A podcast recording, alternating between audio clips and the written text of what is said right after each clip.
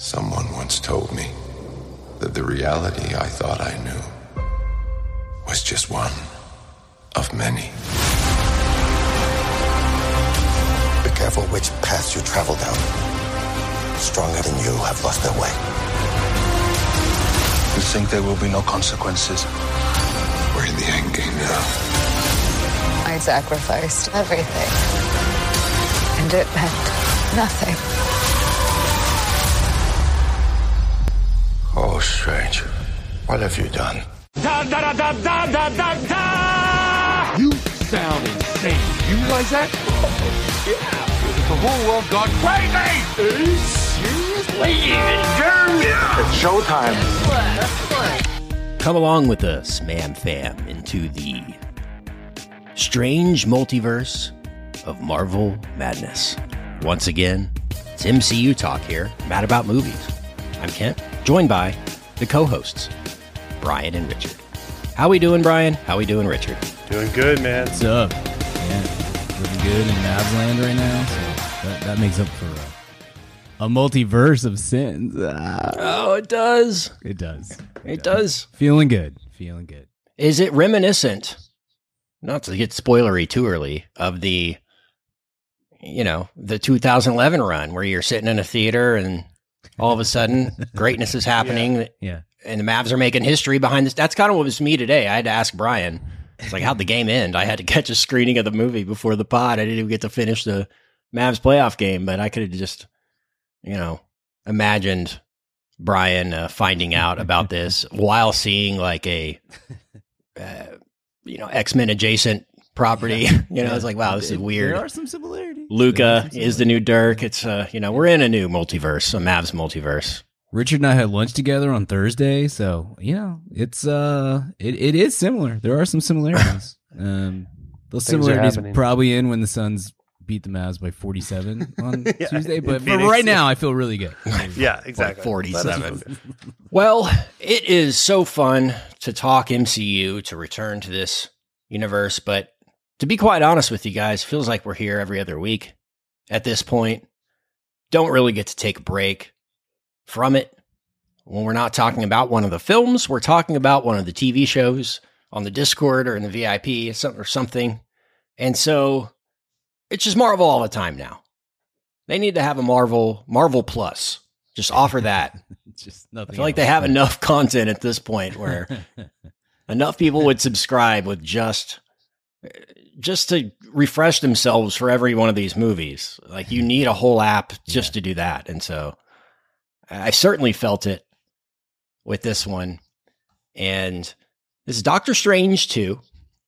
It comes to us via Sam Raimi this time around, fellas. I know we have some Sam Raimi thoughts. We'll get into that. But uh, this should be a fun one to review. Richard, you have a little story for us off the top here.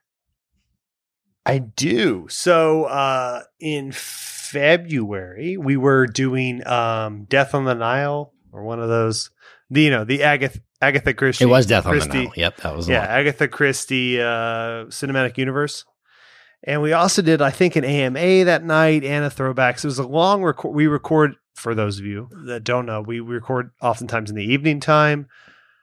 So it was a late night um, on a Monday night or something. And I was like, cool. Well, I, I finish up at about, we finished at like 11, 11 three, three or four episodes, long night. Went into um, my bedroom and I went and, and uh, washed my face. I did my whole nighttime routine. Um, seven beers, no biggie. And yeah, no. And then I went to my nightstand and there was a pregnancy test and it was positive. Whoa! What? Yeah. And I'm going to be a dad. Whoa! This is real? This is real. Wow. This is how I found out back in February. So we've known for a while. We kept it kind of on lock. Yeah, Wow. We're adding to the Mam Dude. fam. Congratulations. When do you, when can Thank you get DNA checked to make sure that it's your Um, well, you know, there's a lot, as you know, Brian, there's a lot of options. right? Um, Yeah. I know. but That's so great, dude. I'm Thank very you. happy Thank you. for you. That's awesome. We're very excited. You guys have. Oh, I know the gender. Um, Oh, it's you okay. do? You- Holy see, I do. We like, you know, my wife likes to plan. Do you guys have any get? Do you guys have any- that. I can see that. do you guys have any guesses? Um, Uh, It's go- one of one of uh four. You got one of yeah. It's 2022, so you have one one, in four. 30 odds. Yeah. I'm going with uh, knowing Richard. It's going to be a girl. Okay. I'll Brian. take, I'll Ri- take the other side of that to make Okay. it. Yeah, I'll go boy. All right. You're going to reveal is gender reveal gonna- and it's and a uh, gender reveal. I, dude, I save stuff for Marvel movies. Okay. This is when we get yeah, audience. this is yeah, this is the yeah one of the only good times to do it. Okay, go go for it. Congrats, Brian. Baby boy Yeah. Brian. Wow. October 22. Let's Oh, That is awesome. Luca Dorian Barton the sixth. Ah, Yes. so pumped, man. So good. Yep. Exactly. So we're very excited. So yeah. So October is going to be be awesome. But I definitely want to tell you guys on the pod because I wanted that kind of uh for posterity to have the Yes. reaction. But yes, uh, you did. yeah, that is amazing. yeah. I'm Abs- I was going to tell you last week, but then I realized I hadn't told any of my family, so I thought I should tell them first. Because I think they listen to the podcast sometimes, and I was like, "Oh, that's right, I got to do that." So that's why I was like last week, little inside baseball. I was like, "Guys, I have a great story. You're gonna love it." And then I didn't do it. And then so this week, yeah, here we go. So yeah, this this okay excited. brings up the obvious question here. Mm, I know. I Richard know Barton the fifth. Is it going to be Richard Barton I the fifth? cannot. We are being loose with the gender in terms of we're telling people, Mm-hmm. um, but uh, we're being tight on names. But I can say it will not be. RB5. Oh, that's been nixed. Okay. That's been. I was. I was overruled there by people in my house that are related to me by marriage. RBV. Uh, RBV, would be RBV. would have been a great. just yeah, I was like, "What are you not?" I mean, think about the tribute to RBG. Right. Yeah. You know, do you not like women's rights, Sarah? I tried to really pull that angle. She didn't fall for it. So, um, but yeah, so That's awesome, Some dude. kind of Barton will be will boy will be with a name will be born in October. So uh, just Man, in that time for Oscar season. So I'll be doing ten episodes a night, obviously crushing it. Start sewing the baby cardigans now. Yeah, baby Bar- baby Baby Bardigan. Bardigan. Hashtag baby Bardigan. So Yeah. yeah, Gosh, exciting great. times here in the uh, on the Barton front. But anyway, Doctor Strange. So- So let's, let's segue quick. awesome. Are you 'Cause gonna? That's what really matters. Are you gonna sh- like show him MacGruber in the womb? Like have little Yeah, headphones? yeah, and yeah. Like when you do the old celery trick. The question is, would you go movie or series first? Because I Yeah, think the true. series has a lot more Father son. of- You know, yeah, exactly. Right, right. Exactly. It's a little more for us. It's Mhm. our show, you know? Mhm. But the movie obviously is kind of establishes the classic. So I don't know. I think I'll show him the Barkley sketches with MacGruber first. The. Barkley Yeah. When they're like one. Yeah, When he's one, like one. When he's one. Yeah. and then uh and then kind of lead in probably then movie then TV series. So we'll see. That's up in the air. But uh I did email Will Forte first. That was the first person I told. Yeah, good. Even Right. before my family, I As said, "Hey, yeah. yeah." He deserves like, to know more than us. That's for sure. Absolutely. And I said, Hey, and he was like, I don't recognize this email. I was like, You're on my podcast three years ago. Don't worry about it. But but we're family. And, uh, we're family and uh, really excited to name him uh, Orville Willis Barton the fourth. We're gonna take have to take uh, some bets on names here between Go Brian and I are gonna have to you know make a name pool. yeah, and it try can to be a fun. We can have a fun summer try with guess this. I feel name. like it's because that was the reason I was like, you are responsible for human life. Brian knows this. You know, you have to Mm-hmm. really raise them and make sure that they're all good and, and normal and stuff. But also, I was like, but so much content, summer 2022. You know, Yeah. that's Has what it- it's about. Has anyone ever stolen a name from you? Like a you know friends or like having a baby? Like Uh, like we've always loved the name blank, and then they name their Yeah. kid that, and you're like, you son of a. I would. I can say I was going to name my son um, "Mad About Movies." So I I, would have that was you. that Yeah. sucked. Yeah, and I had to kind of burn that on the Cease show. and so would have been. yeah, so that's imminent. a bummer. But uh, we've got a good. We're we're gonna name him Slash Film. I'll just go ahead and spoil it. Slash Film Barton. Oh well, well. Anyway, let's Rotten get Tomato Arby. that is but we're excited. that is so you go. awesome, and and yeah, excited to. Coop has a new best friend already. I mean, I can Yeah, already exactly. see it. Can Cooper babysit? That's the real question. yeah, absolutely. About Yes. yeah, we're very close to that. Yeah. Yeah, we're close to that. That's how I staggered it. Kent, and then you just got to wait like nine years, and then Right. mine's got Yeah. your. Yeah. Well, that is awesome. What a way to start the show. And let's get into this review, fellas. This is the first Marvel film of 2022 that we're seeing. The last one that I saw in the theater was the Spider Man No Way Home I've messed that up enough times. I got it right correct that Yeah, that time. And then we had Eternals and Shang Chi as well uh, last year, and so I've always been impressed, guys, with the ability of Marvel, Disney, Feige, all of them to just reinvent what these movies kind of are and to re-energize them with every single one. I've been really impressed with that. And so every time I, I kind of go into them, I'm like, oh, I'm just expecting this to be, you know, another superhero movie. And I always leave like, wow, that was way better than it probably should have been. It's like my reaction 90% of the time. And then there's the other 10% of the time where I'm like, yeah, I don't not sure what that was. That could have just been an episode of a show or maybe a throwaway line or maybe it should have just been a show instead of a movie.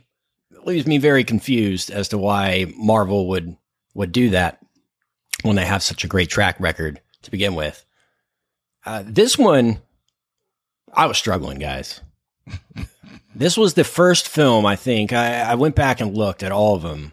I think this this is the first one that felt like the working title was just MCU movie number twenty eight, and like we got to get one of these out, out of here or Doctor Strange sequel. Don't know what it is, but we know it's going to have Doctor Strange and whatever else it is, is is fine. Yeah, this one this one was tough for me to stay invested. Lacked the energy that I expected.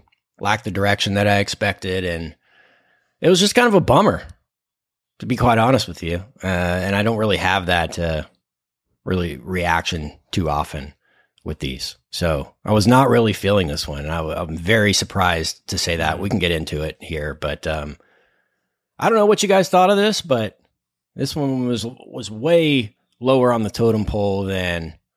Uh, let me let me see the like the last one that I would say is, is was I was 2. not feeling as much as this one. Let's see. Uh, man, I've got to go back pretty far. Maybe Age of Ultron, 2015, and I like that one more than this one. Uh, but yeah, that was pretty pretty. This one was.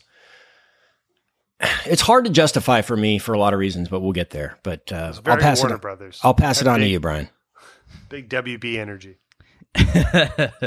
yeah, I'm just I'm I'm bummed, Kent, because I mean, of the three of us, I think you were the most likely to like this movie, and I don't know what I, I haven't talked to Richard about it at all, and Richard keeps secrets from us apparently, so you know, I think you're the guy who's most likely to be on board with the Raimi joint, um, comparatively. I I didn't hate this, but it's definitely it's very low on my list of the Marvel movies. And at a certain point, I, I mean, I really dig the Marvel movies. Obviously, anyone who's listened to this podcast, uh, you know, we, we're very frequently um, accused of being Marvel shills or whatever. So that's fine. Um, so at a certain point, you're like, hey, they can't all be great. Or like when you're comparing them to each other, maybe that's the wrong move or whatever. I liked it less as it went, and that's usually that's usually a pretty bad sign. Like the more Raimi it got, the less I was into it and so that's uh the whole like last hour of the movie is very Sam Raimi. I feel like, um, but maybe Sam Raimi kind of distilled into the Disney version of Sam Raimi, which turns out is is even worse to me. So I don't like camp. I don't like cheese. I d- obviously I don't like horror movies. I I've never appreciated uh, Sam Raimi's vision for for what he is looking for in a movie. Let's just say that Sam Raimi and I are not looking for the same thing in a movie, and that was very apparent by the time we got to to the end of this. So it was it was there was there was good there were stretches where I was kind of uh I I I liked what we were trying to do in stretches, and I'll, I'll give I give Kevin Feige and and and Disney credit too for like for making a Sam Raimi movie for or for at least trying to make a Sam Raimi movie within this this uh this world. That was a that was a relatively bold, um, ambitious play. I just don't care for it. So that's that's kind of I have some very specific criticisms. Um, and then more just like the the vibe is a big part of it as well though for me. So uh wasn't wasn't a huge fan, definitely very low on my list compared to other other Marvel movies, but I've seen lots of other I've seen 10 worse movies this year probably or or 5 worse at least. And there's no way this is going to be one of the 10 worst movies of the year for me is what I'm trying to say. But I certainly did not enjoy my my time in the theater and that is very rare for a Marvel movie. So, Richard, what about you? Uh, similar. I suddenly felt like I needed a uh, a master's degree in in Marvel. You know, Yes. the uh, Marvel. You know, I I the needed to be a- like I had to have it printed out in front of me to be like, Yeah, okay, like- like, or be drawing a, a Yeah. diagram as they're as the movie's Yeah, going to figure to keep exactly. keep up with this. I can't imagine a sub ten year old being able to follow the, the, this. and and by the way, like you know, there, uh, you know, we get some junk sometimes on being like whatever pro Marvel over DC because they've made better movies thus far, but like. They they can try this stuff. I mean, we're like what twenty or thirty movies in at this point on some on some of this. Like, this is way too big of a swing in terms of the expectation of the audience's level of.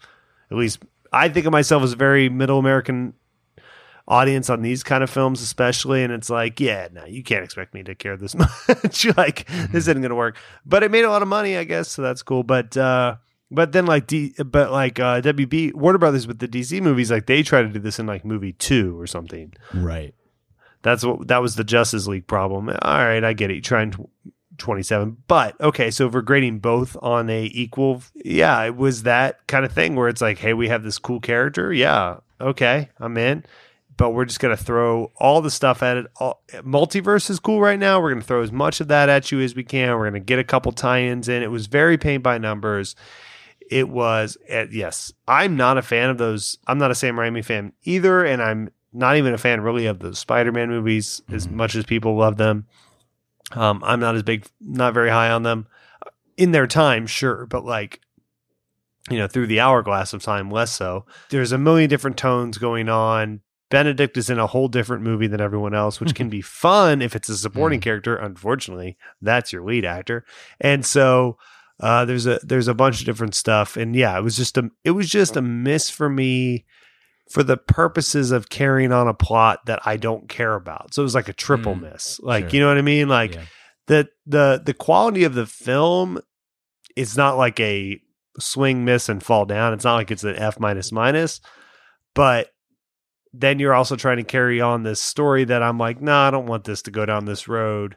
So both in a micro and a macro sense, it was a fail, which makes it like a double fail, which Mm. is meaner than the movie really deserves because That's as a good film point. on its own, it's like whatever. But but it it it, it was a not enjoyable experience, and I'm going to grade it on that. By the way, I'm not going to give it I'm not going to give it training wheels, but like it was not an enjoyable experience for me. No. That's a good point. I mean, we are gonna. I. I mean, I. I'm getting close at this point to like. I'm kind of tired of the whole like just having to know so much in every movie, and and it. I kind of. I felt like when we did Endgame.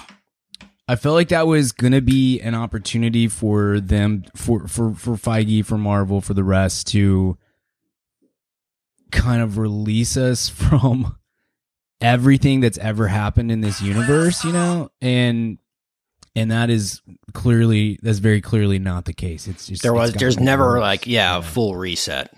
Well, and yeah, exactly, exactly. And I felt like Endgame give kind of gave them an opportunity, maybe not a hundred percent reset, but like an eighty percent reset. And instead, because of like Disney Plus, you now got to include another hundred hours of content in your brain when you're when you're watching one of these movies. And uh, look, I I always appreciate when a studio director whatever like respects the audience and just understand that just just accepts that the audience has to understand that you have to have some no one is going to see Doctor Strange 2 and being like this is the first Marvel movie I've ever seen, you know. And I, I appreciate that. But kind of to your point Richard to play off of your point, it's when you do have one that is that feels that's a miss or at the very least very fair to say because like a lot of people really dig this and that's cool. It's not like one of those movies where i'm like man i'm mad that this even exists. It's that's fine. I'm, I'm glad that people are digging it. But if it's a miss for you and it's clearly going to be a huge building block for what's to come with all these these movies it's it, it gives you some pause of like oof i don't know like this this may be uh, this may be a tough run for me. Because the the the 20 biggest movies that we're going to see over the next three years, like 17 of them are related to this, you know? So it's just, it, I don't know. It kind of, there's, there's, it's hard one to take when it's, when they're, we're, we're so used to quality number one. Um, and then just sort of like being able to, to be broad and find ways to, to be, you know, incredibly marketable and, um, enjoyable and all that sort of stuff. And if, if, if we're gonna start losing that, it, it's gonna make the next batch of movies kind of tough. So anyway, Yeah. sorry. Yeah, I, I I'm conflicted with the point of of this film because I, I don't I don't understand the uh, mission statement for it because uh, Doctor Strange sequel. Uh, if that was the point, uh, doesn't really enhance the character of Doctor Strange beyond anything that we already knew about him already. So it's really just adding hours, but not like much context to Mhm. Doctor Strange story, which I found a little bit strange, no pun intended. And then you've got this Wanda Maximoff uh, storyline, and they decide to make Wanda the antagonist of the story in this, which big time. I found probably was my biggest issue plot wise with it because same. I mean, I've seen WandaVision. We talked about it. We loved it. But I mean, imagine being the average person who, you know, last, last thing you saw was Avengers Endgame and you come and see this and you're like, what the heck? She's evil now. She, what, what's going Mhm. on? You know, so Right. it's like their goal is to make people feel left out so that they get Disney Plus and and do that. So I don't I don't really like that. Uh, I I don't like I love the character of Wanda. I don't want her to be evil, and so I don't I didn't like an entire movie where uh, Doctor Strange was trying to stop Wanda. I didn't I didn't didn't really uh, like that. I think maybe just do season two of WandaVision and we'll go down that road and explore that. But there was Agatha in WandaVision, so there was always this counterbalance to uh, her lashing out or whatever. She was lashing Mhm. out for a Yeah. reason. So yeah, I, I just felt like if you hadn't seen WandaVision, you'd probably feel pretty left out there. And then you have this other element of okay, we're going to introduce all these characters for future Marvel films, right? And that felt as shoehorned as I've ever as they've ever shoehorned. I guess we can get into spoilers now, Yeah, but we, we, probably yeah, we should should do it. we, we need to get into spoilers for this because the entire point of this film, and we, I guess we can talk about this before getting into spoilers, is the multiverse thing, I think, lends so much to the imagination of the viewer because you don't know what the heck is going to happen in these movies. When it's got multiverse of madness, you're like, okay, any character ever could pop up in this, just like happened in in Spider Man, just like all these other uh, what was it Morbius that we had at uh, I don't know happen in the uh, with the Falcon. So you know, there's like all this Vulture. Just uh, Vulture. I said the Falcon, Falconer. Yeah. The Different Falconer. That's a Right. that's a superior superior superior. Why have they not done that movie? By the way, Falconer. The fact that this made two hundred million dollars uh, opening weekend wasn't because like oh people love Doctor Strange. I think it was just the ambiguity of anything could happen in this movie. So let's go see it because uh, they could bring Mhm. back Iron Man or, or whatever. And so I think it has that had that going for it. And so they really doubled down on the multiverse uh, part of this in terms of bringing characters that you never expected. Or they're setting up for future films, what have you. Uh, Almost like way more eye rolly than the organic way they did it in No Way Home, where it actually kind of made sense with the story and it actually gets you from point A to point B. Yeah. This really just felt like we need six characters. Who are they going to be and why? And here, here's who they Mhm. are. And so, what I want to ask you, Brian and Richard, is if the goal is okay, we need to introduce Fantastic Four and we need to introduce X Men in this universe.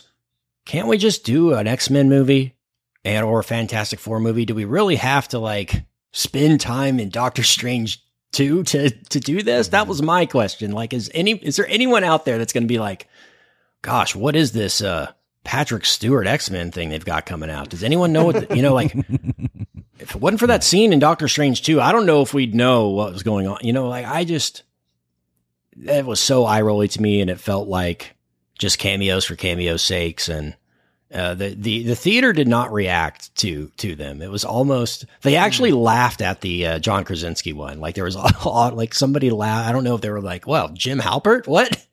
or why, but it, but like, it did not not get the reaction that I expected, like this cheer. I think Wanda actually got a little cheer when they first showed Yeah. her, and then like, uh, but like Patrick Stewart and and and Krasinski and even Hayley Atwell, it was just like, okay, no, no one really cared. It was just like, why are they why are they doing this right now?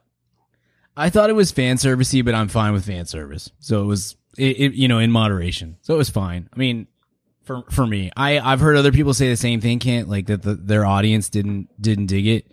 Um, mine was the opposite. It was like everybody was like, "Oh, holy cow, this is a big deal." So Oh, so that was kind of cool. I don't mind. I mean, there's a lot that doesn't that probably doesn't really do anything f- like for this movie.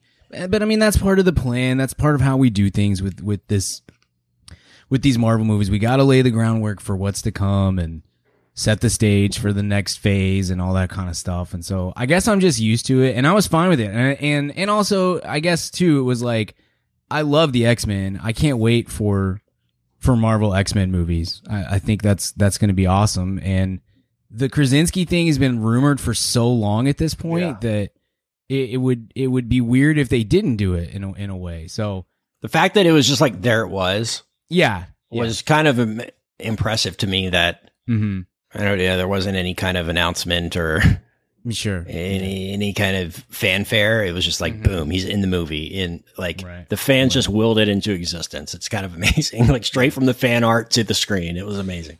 Totally. Yeah. No, I, I mean, I get the criticism of that, but I was fine with that. Was that was pretty low on my list of things that I didn't really dig about. I thought I thought that was fine. And it, to be honest, too, it also is kind of a, it's probably a little bit of covering your butt because you could always just be like, actually. That was in the multiverse. We're not. That was just like we're just doing fan service for the fun of it. We don't have to do a Fantastic Four movie Yeah. with John Krasinski. You know, that's a that's a little. It's a, we can make it just kind of a glorified cameo. It's a good way to gauge the reaction of Sure, people, yeah. for sure. Not to Yeah. not go all in. Yeah, that is true. So we have uh the opening sequence. By the way, I saw this one in 3D.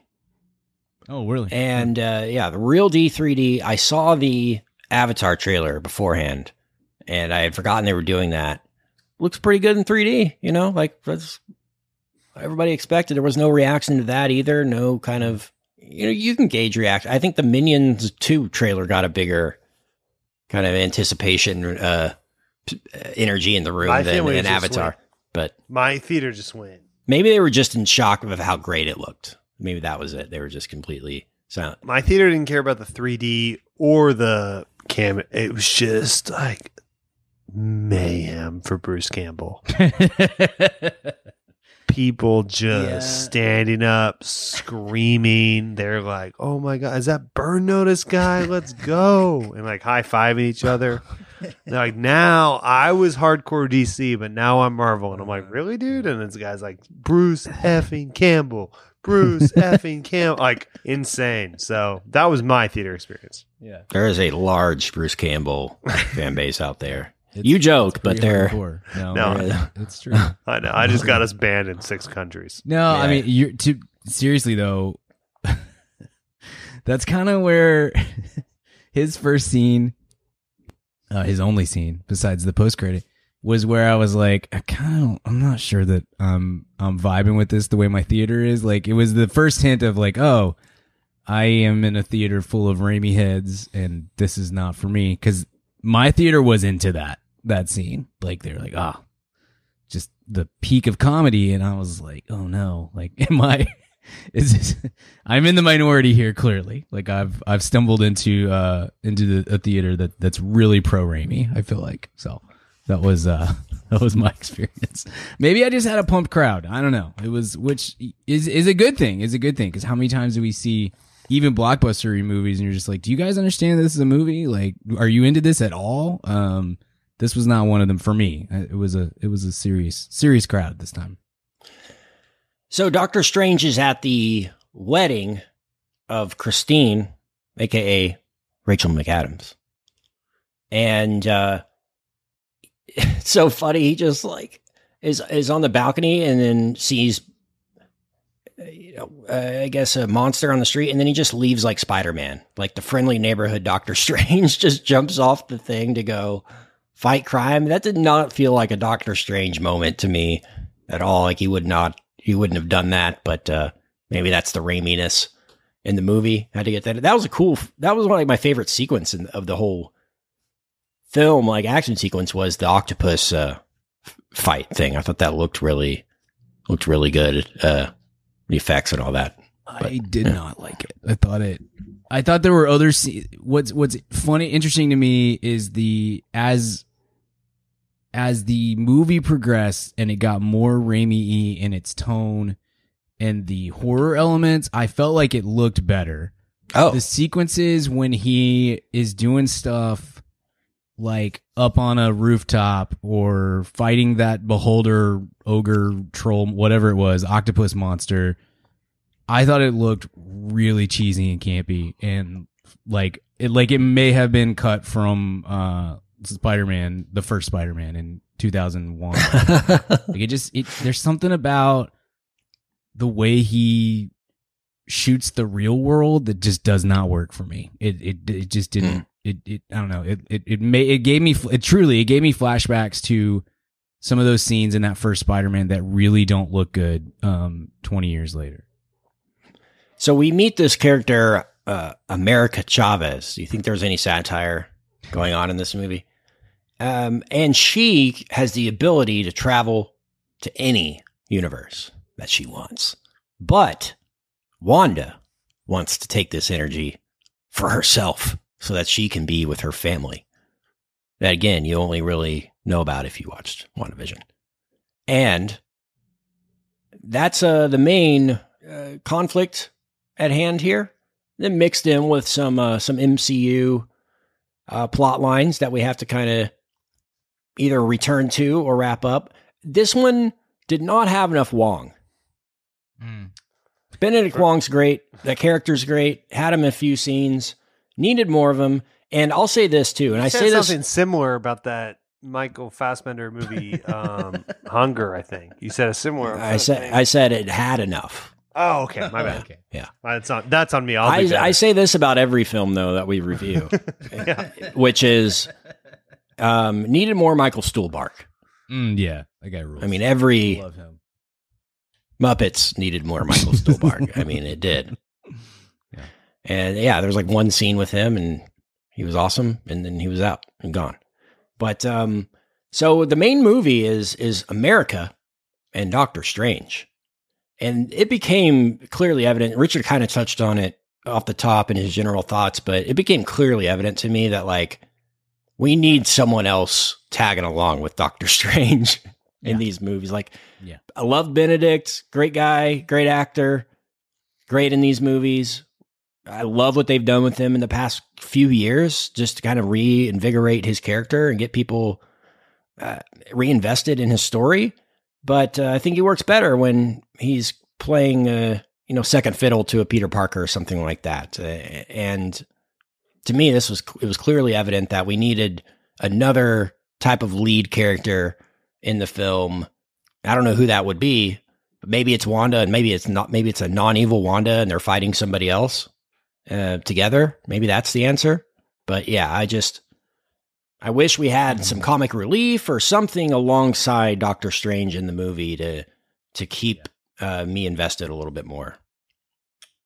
I totally agree. I I I don't love Doctor Strange. I think he's he's better served as uh this and and I mean this is probably a different he I think this is a different iteration of Doctor Strange than what we saw in the the first one. Um that character i think is just better suited to be second or third on the call sheet or eighth on the call sheet or or whatever else. Um i, I think you're totally i think both of you are totally right. It it it it works better when he has somebody to um to work with and not it's just like so much Doctor Strange. Like I think one of the better parts of this movie is that it does focus so much on Wanda. Like I don't love what they did with Wanda at all, but it but I do think that those I think A, she's really good and B, the story arc with her is at least I don't know, it, it gives something else on screen besides just Cumberbatch and and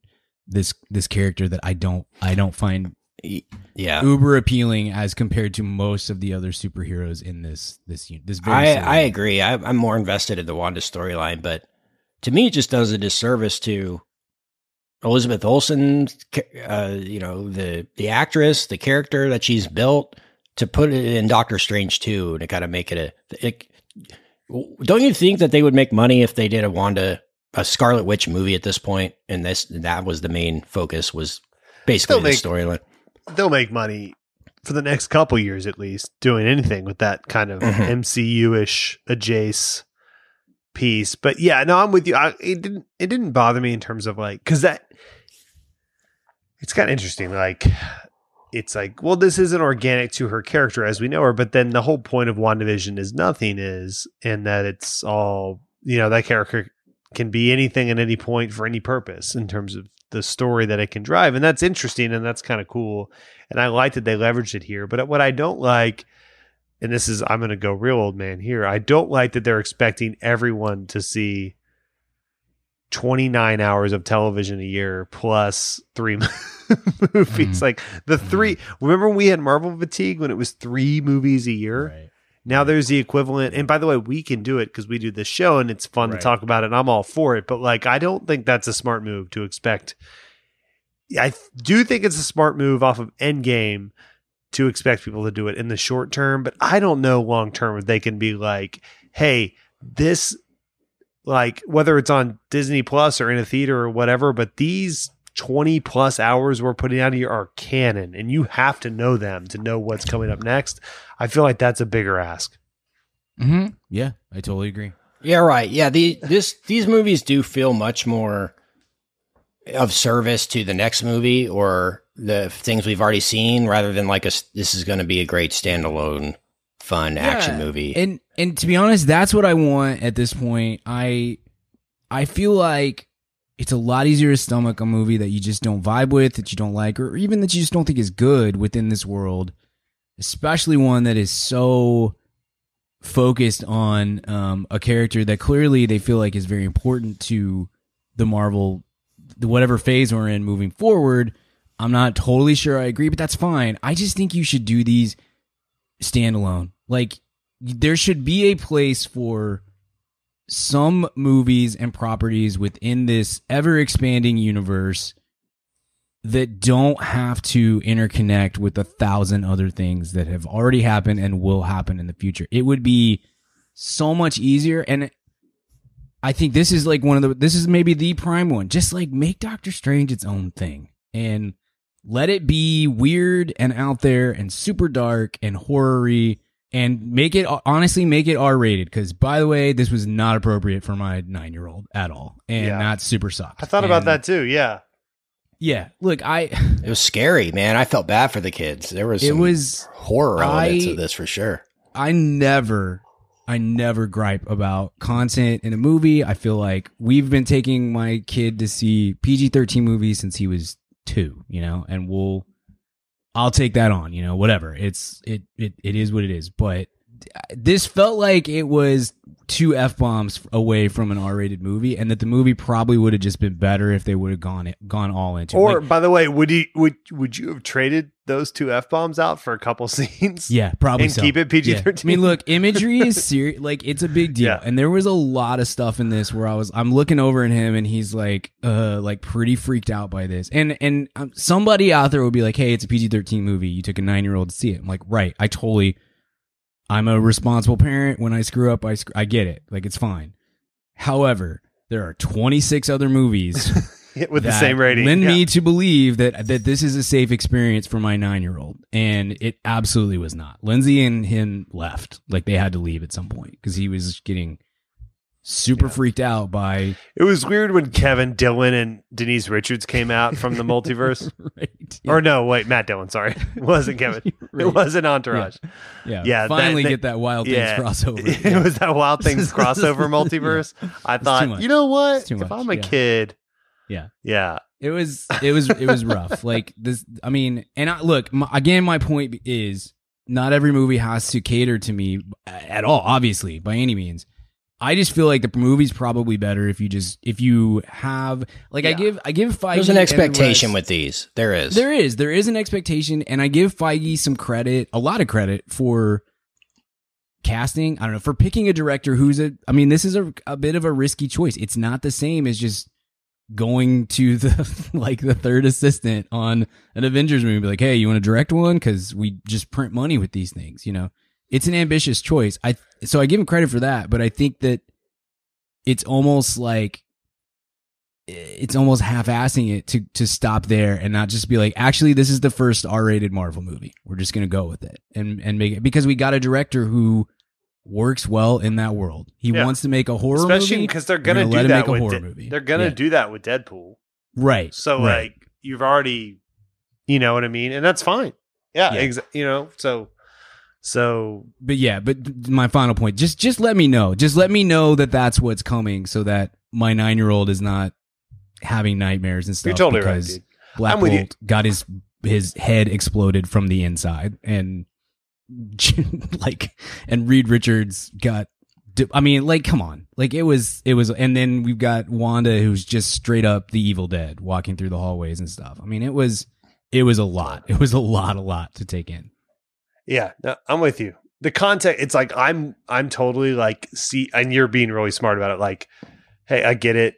He's not 13, and it's PG-13. Right. But you're totally right. That context is everything, and all of these have been a soft PG-13, and then to just suddenly throw that out Yeah. and go like really pushing the line of what that even means is Sure. that's tough on people with kids. I get that. As a, as a father, yeah. I'm gonna be that guy now. Good. Now that you're a dad, I got some Facebook Yeah. groups I want you to join. Okay, So cool, cool, I'll, cool, I'll hit you cool. up here. uh, Thanks, shortly. man. Appreciate it. I'll be really active. From basically, oh, there's one moment that I, I kind of mentioned this. I think we did uh, every everything everywhere a couple of uh, weeks weeks ago. Another multiverse uh, movie, Mhm. and they did something in that one that I really liked, where it's just the character in the center of the frame, and they're changing the outfits in the background. They did that one in this, where Wanda kind of stabs the book, and it transitions between Scarlet Witch and like her and her house with her kids. You know, Mhm. that was a really cool. Uh, Yeah. I don't know, eight eight seconds of of uh, a way to do the multiverse thing. So I always like that Mhm. that simple trick, and they did that they did here. So pretty much from the time uh, the Illuminati stuff, like I already mentioned, um, Captain Fantastic and Captain Britain and and all that stuff we already mentioned, but so pretty much from the time that that happens, and then there's a scene where Doctor Strange is like having a fight with music, Uh, and uh, that was not for me. Yeah. I almost had to leave at that point. I was like, okay, we're fighting with. He like he like pulls the notes off the sheets and he's like, oh god, Symphony Number Five, ah. And then uh, after that, it goes. It goes. Uh, you, you said Evil Dead, and Zombie Doctor Strange looked like the. it looked like the zombie from Hocus Pocus. You know, the one that's just Yeah, like walking seriously. around with him Yeah. and doesn't say Yeah. anything. Like that's exactly what it looked like to me. Yeah. I was not. Uh, Hocus was not a Pocus. fan. Yeah. And so it was like that for pretty much from uh yeah, music and zombie strange to the end. I was completely out. I was like, this needs to end. really the last hour is the most Raimi hour of the movie and and again I know I I mean I saw this on Saturday night by that point I'd seen you know 2 days of tweets um of people who were really into this and discord comments too and stuff like that and that's totally good it's I I'm not again I'm not uh I'm not trying to yum yuck I just I don't get the vibe at all. I don't I don't like it. And and I guess my criticism would beyond just like, hey, I don't this is not for me, I don't like it. My my real criticism on that is the tone shifts a lot through the course of this thing. And it in some moments it's it feels very marvelly, like traditional, like this is what we've been doing for 25 plus movies. And then in places it feels very horror aspecty. And in places it feels like the cheesiest zombie movie you can make. And it, it just, it kind of dances back and forth and it's, I, I, it makes for a sort of a discombobulated tonal experience. And, and that doesn't even account for like, what does this like what does it do for the MCU at large? Which goes back to my point of just like just make it just make it its own thing, make it a standalone. That would be totally that would be much more I think a, a much more justifiable experience overall if it just like exists and it is its own thing, not you know, we got to bring in everybody ah, and, and, connect this from here to the next 10 There was a tone that it was hitting on. There was a scene where he was saying uh, you know, that he was basically, you know, he was snapped away and and it was hard to catch up. Like I think mm-hmm. there was a there is a Doctor Strange too that I would be interested in, but this wasn't it. I'm not I'm not completely out on the character, but I just think this was a misguided uh, sequel that I think Scott Derrickson actually left the project and mm-hmm. and Raimi had to c- come in and uh, late maybe to the process, or I don't know, but mm-hmm. um, it just feels misguided, and it's sad because all of the Marvel f- films up to this point have felt extremely purposeful, and this one felt like um, it didn't really have a a, a point other than mm-hmm. uh, you know filling in some details from some other shows or movies, and maybe maybe, and this is you know we're we're speaking uh, about it right after we saw it, and maybe in in, in two years the multiverse and all that, it, this is the most impactful film in terms of setting the stage for what's to come. But as of right now, it, it doesn't feel that way. And I don't know what to believe anymore. I don't know which direction we're going. you know, like it felt mm. so at least the Iron Man sequence of things felt like we we knew where we were headed. I have no idea where we're headed still. And how many mm. movies are we in so far? yeah. since uh, Endgame one, two, three, four, five, six. This is the sixth one. So I don't know where this is headed, but I, I hope it's headed somewhere as incredible as Thanos was, because that was an awesome, you know, a 20 movie arc. And we're almost halfway there. And we still, I don't guess we're directionless at this point. They're just kind of mm throwing plots out there and and it, this happened. I don't know who the main villain of this is. Do I? Yeah, is it? This happened a little bit after the first phase, right, where we had a little floating action. And we're like, yeah, this isn't good, mm-hmm. you know. Or if it's good, even it's still directionless, and and we'll mm-hmm. give them the benefit. Again, everyone says we're like Marvel homers. I'm going to give them the benefit of the doubt because they've made good movies. Right. I would give Warner Brothers the same. But if you came out with if all your movies were good and then Justice League was movie number 19, I'd be like, yeah, I didn't really dig that, but you know, I'm ready for movie number 20 because you know, mm. but if that's movie number 2, you know, like so I'm going to still be expect Marvel things to be good. Um, I think Thor will be awesome and things like that, but they need to start. We're getting to the point where they need to start honing it in, and if they don't, we'll call them out for it, and that's okay. Mm-hmm and I don't care. I'm not. I'm not. I don't have any Marvel tattoos or anything. It'll be fine. My life will go on. Um, as long as Luka just keeps winning. yeah, it, it felt like for so long that they were like, okay, let's make great films, and the money will come if we make great films. Mm-hmm. And now, you know, I don't know if it's Bob Iger's left the company and there's different priorities now, but yep. It does feel like the money is driving a lot more of the decision making these days rather than the storytelling.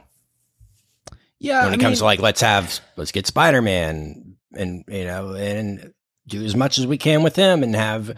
X Men and then Fantastic Four and we're gonna have all the you know it does it feels a le- lot less restrained as before because they certainly could have thrown characters any character at us in the first, you know, 20 movies or whatever. They had the rights, they could do whatever, Mhm. but they, it's just like, I don't know. I don't know what, to, Yeah, I mean- whether, whether to trust them anymore at this point. I would say that there's probably been other times through the course of, of the last five plus years where there has been where where where there have been other movies that that kind of fit this bill of like it's on the calendar. That's a mo- That's a date we have to hit with this character. We have to work in this character at this point in the arc because it's been you know X number of years since we've we've done something with him or her. So that's when it is. I'm sure there have been other movies that have felt like that to other people. I just have liked them all, you know? And this Right. is the one where it's like, this is kind of a perfect storm of here's a lot of things I didn't really care for, mixed with a character that's not really my favorite, mixed with a director that I don't really dig. And it, it, it brings out more. It, it, I mean, what we say all the time, it's like you, you, the job of the movie is to, you know, make me not think about it too much, not pull at strings or whatever. And that was usually that's the case. For somebody else that's sitting out there listening who's who hasn't enjoyed there's probably somebody out there who was like, I really didn't dig whatever, uh, Civil War. And uh and and here's here's the reasoning and and you and part of it would be like well it just felt like it was it only existed to to print money it only existed to like spend 10 minutes uh furthering the MCU story or whatever so like I give them maybe that's excuse making I don't know but it's it's I'm sure that that that we are not I'm sure this is not the first time that this criticism has been levied against Marvel it's just the first time for me personally that I felt like yeah, this is all about just like we got to get this character in, we got to make this movie, we got to print this money more than we have a really cool story that we we desperately need to tell. Yeah. So Right. and and again, I to be fair, I there are some really cool story elements here. I again, I didn't dig. I, I would have liked to preserve Wanda as part of this universe because I really like Wanda and I really like Elizabeth Olsen.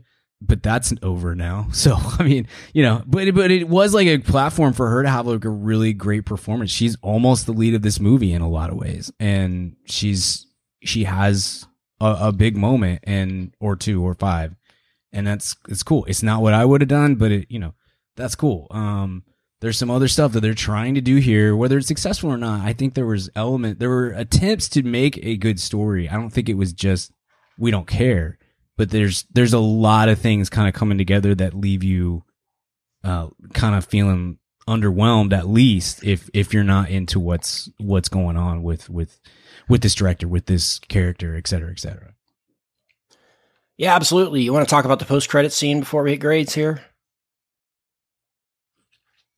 charlize what's up Yeah, Richard, are you excited about uh, Charlize And the Yeah, I didn't like that I had to do a 25 minute Wikipedia yeah deep dive after the fact to understand what the heck it meant, but I was super excited to see Charlize. I love MCU Charlize. I love any Charlize. So that's cool. And uh, we'll be interested to see where that character goes because right um, Strange is definitely in a different place at the end of this. That is something that's interesting, right? That that character is in a vastly different paradigm after this movie than before, which is cool.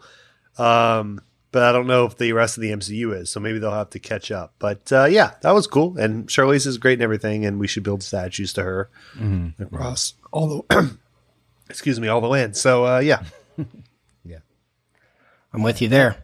It almost lended itself more even to just just just let him go do his own thing. Doctor Strange is off on Dark Avengers world in that like branch of the MCU and that's it. We're good with it over here. He kind of he kind of fits with it over here. Let's let's just let it be and not have it have to uh to carry over so much into uh into the rest of it. I don't know. That third eye is going to get real annoying. Gonna be honest. That's that's not that that that uh, visual effect is Yeah, I did not Not love gonna that. wanna not look at that. awesome. Looked like a mouth. Did not look like an eye. Yeah, didn't you love know the it. weird thing is Didn't that love was it. Martin it's fine Fre- for two seconds, but if we're gonna have half a movie with that, no, thank you. it was Martin Freeman that did it. They do not get along, so um, we'll see. Running me of that weird Katy Perry album cover where she has the eye coming out of her mouth. Remember that one? Yeah, yeah, That's what it yeah. It was, it was bring back those good memories. Uh, let's hit a grade here. I'm going to give this one uh, B minus. Brian, I I will say I'll just give it a straight C. Richard. I'm with Brian. I'm going straight C. Straight C, homie. First C I've done on these since Dark World, maybe. Yeah, I think D- Dark World. I looked at my Letterboxd, and look, this all changes. I I definitely have some negative feelings towards it, just because I had to take my kid out of the theater and all this sort of stuff. But the so maybe it, it bumps a little. But yeah, I, I updated Letterboxd, and I have. I mean, Dark World's the only one that I have that I had under this. Didn't didn't dig it. Mm. If you liked it, that's great. I'm thrilled. I just I think that this is a very specific vibe that if you're not with it, what are you what are you gonna do? You know, it's it's it's kind of hard to kind of hard to get past that if you're not if you're not with it. I had that one sequence where they kind of travel through the multi multiverses and you know they had the paint universe and all that. That was kind of sweet. I wish we kind of had a little bit more of that. Like seven seconds. Sorry. Hey, seriously, can I say? And part of me is is fine with this because I am already to the point of of multiverse fatigue, and we haven't even gotten to Spider Verse Part One yet, um, or Spider Verse Two Part One yet. Th- There was almost no multiverse here whatsoever, and I, I again maybe that's Yeah. a good thing. It's not it's a lot of multiverse of madness, so yeah. fast. Yeah, it's just it, it really is just like hey, uh, America Chavez, uh, she's from another multi, she's from another universe. Some point in here, we're gonna go to another universe where where uh, Doctor Strange is dead and there's flowers all over New York City. Cool, um, and that's kind of it. It's it's pretty light on. I don't know. I feel like if you're gonna stick it in the title, maybe that has more to do with it than just like basically a montage going through a bunch of different universes. Yeah, It you're right. Yeah, Felt a little a little light on that. So anyway.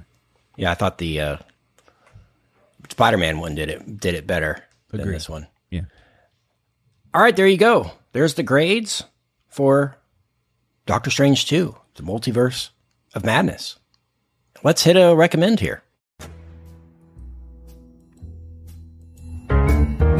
Weekly recommends. What you got for us this week, Richard? Um, it's been a a busy couple of weeks here um, in the Barton House, as you can imagine. Uh, um, so I, I haven't seen much, but I went back and watched a great old movie, not old, but a '90s movie. I was texting Brian about it last night. Um, that my wife had never seen. I hadn't seen it in many years, and it's so funny. And I love the genre. I know Kent, you love the genre too. Um, but uh, Drop Dead Gorgeous. I feel like I recommended that one a Yeah, couple years ago. I think you did. because um, my wife and I watched it during the pandemic, and I had never seen it, and I was like, "Holy crap, this is so funny!" So funny. I laughed so hard watching. it. I had never, I had never it's seen it. MacGruber before. level in terms of the plot Oh. twist that it takes in Yeah. it. And my family's all from Minnesota, so my dad's side, so like, you know, I know that whole kind of thing, you know, and uh, where you're really nice, but you're not. Uh, and it, it's such a great satire on like 18 different levels. So Yeah. so that's a really and Kirstie Alley's like incredible in that movie. Is that's like the maybe the best movie ever of people that are not very good actors. Like just bring like Denise Richards is great movie. So many like people that went on to not be great were so good in that, and uh, and, like really good, like great self aware comedic performances. So yeah, that's a really, really, really, really funny movie. And really funny script. Yeah. and uh, gosh, Brittany Murphy in that is like yeah, you're The like, whole man, New this York is going to be a total superstar. Uh, you could see see that in that movie. Amy Adams is is funny too. There's uh, Kirsten yeah, Dunst, obviously beautiful in that man. Yeah, that Amy Adams. I forgot how beautiful she was. I hope she was eighteen. I'm going to sound really creepy. if not. She was 14. yeah. All right. Well, I'm Oh, having no. a kid and I retire from the podcast. See you later. Isn't that isn't that funny when you talk about people like that? Because you assume because most of the time they're like 25 when they do those kind of movies. They're playing younger, and then every once in a while you're wrong. Like, yeah, she he was such a great looking guy, so handsome, or she was so beautiful. And they're like, oh yeah, dude, she was she was 16, man. You're like, cool, cool, cool. Well, I'll just go walk in the traffic and. uh But yeah, really funny movie. It is very funny. What about you, Brian?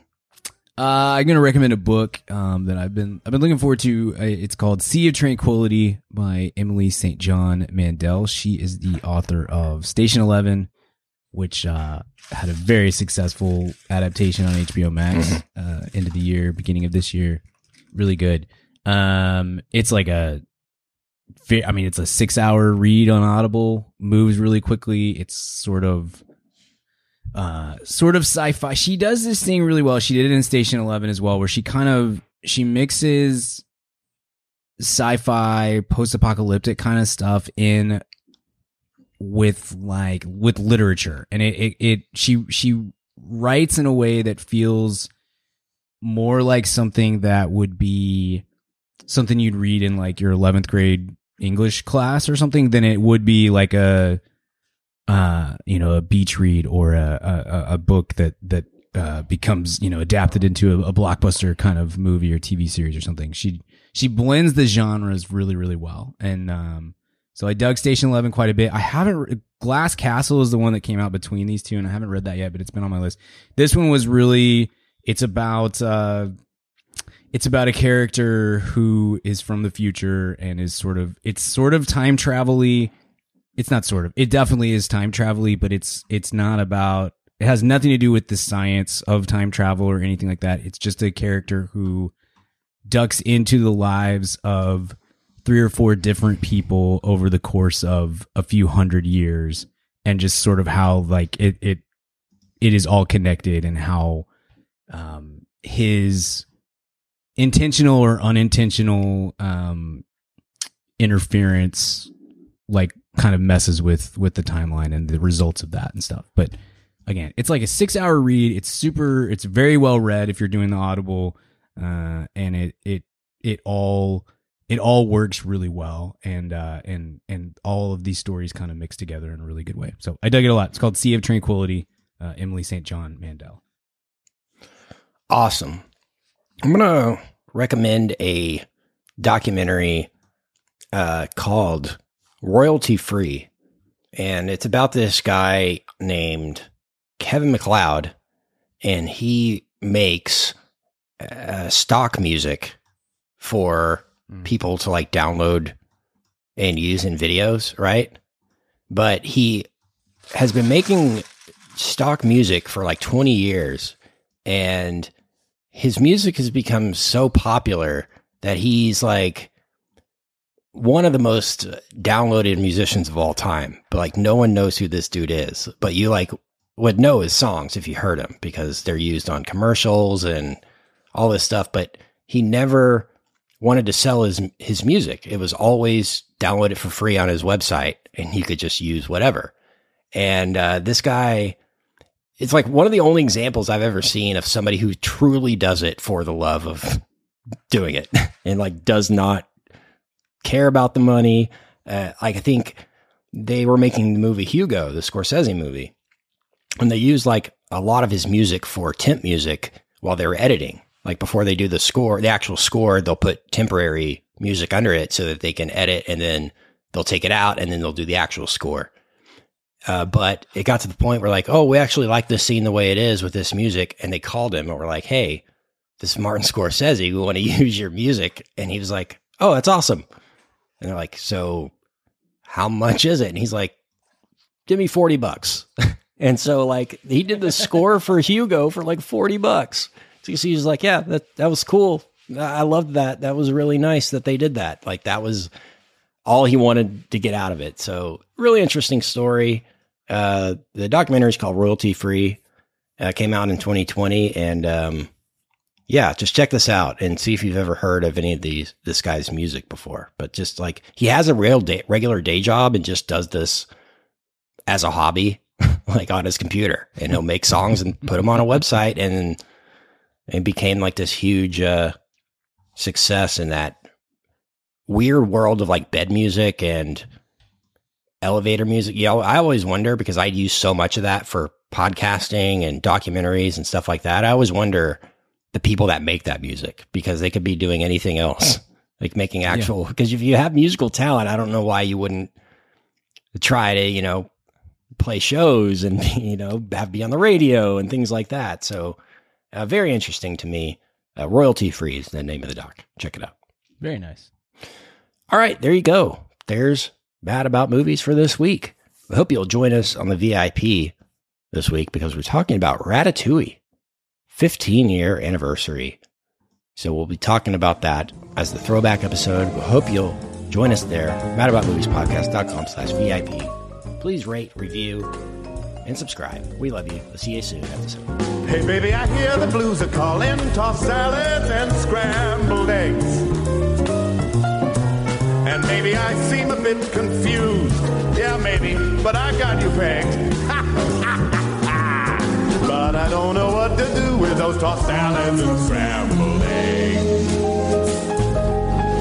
They're calling again. Scrambled eggs all over my face.